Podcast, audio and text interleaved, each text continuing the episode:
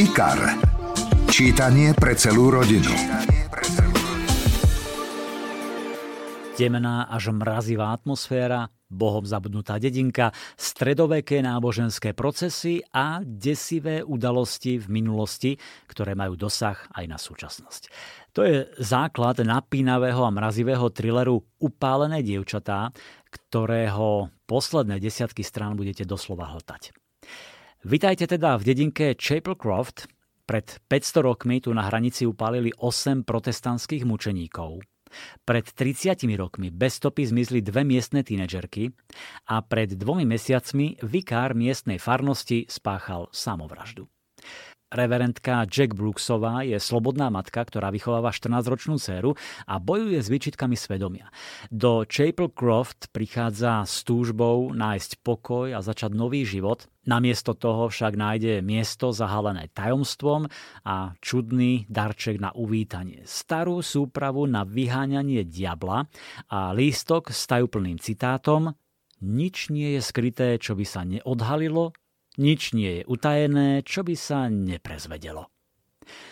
Spisovateľka CJ Tudor už v predchádzajúcich knihách dokázala, že vie veľmi umne a premyslene vystavať zápletku, ale silná je najmä vo vykreslení atmosféry. Také tiesnivej, strašidelnej až hororovej, takže pri čítaní vám bude miestami behať mraz po chrbte. Postupne rozohráva príbeh, pribúdajú záhady spojené s dedinkou, jej históriou i niekdajšími obyvateľmi Objavujú sa desivé momenty, nočné mory, zjavenia a nečakané zvraty. Reverendka Jack a jej dcéra Flo sa snažia zapadnúť, získať si svoje miesto v komunite. Je to výborný mrazivý thriller a len na margo toho názvu Upálené dievčatá je to vraj miestny názov pre bábiky z vetvičiek, ktoré sú zvláštnosťou spomínanej dedinky Chapel Croft. Jej obyvatelia ich vyrábajú, aby si pripomenuli pamiatku mučeníkov, 8 dedinčanov, ktorých upálili na hranici v rámci čistiek proti protestantom počas vlády kráľovnej Márie v 16. storočí. Tieto bábiky z vetvičiek zapalujú pri obrade, ktorý sa každoročne koná v deň výročia týchto čistiek. Mám pre vás krátky úryvok z knihy Upálené dievčatá, číta Kamil Mikulčík. Keď sa postava v čiernom priblížila k nemu, rýchlo zatvoril dvere. Boží muž otvoril vedlejšie. Horúčava a zápach ho zasiahli ako úder pesťou. Pritisol si dlen na ústa a horko ťažko premohol nevoľnosť. Postel pokrývali fľaky od krvi a telesných tekutín. K stĺpikom postele boli priviazané bezpečnostné popruhy, ale teraz voľne vyseli. Uprostred matraca ležal veľký kožený kufor. Bol otvorený a pevné remene pridržali jeho obsah.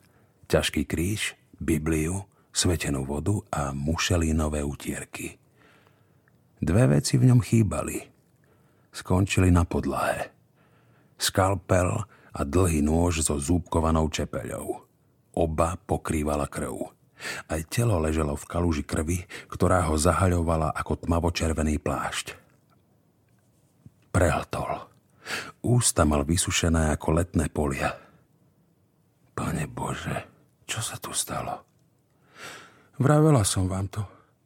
Varovala som vás, že diabol... To stačí! V tom zbadal niečo na nočnom stolíku. Podišiel k nemu. Malá čierna škatulka. Chvíľu na ňu hľadel, potom sa obrátil k matke stojacej vo dverách.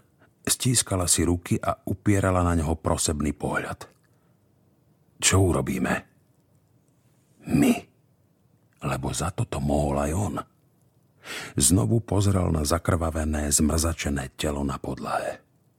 Čo som za človeka? Prineste handry a bielidlo. Hneď!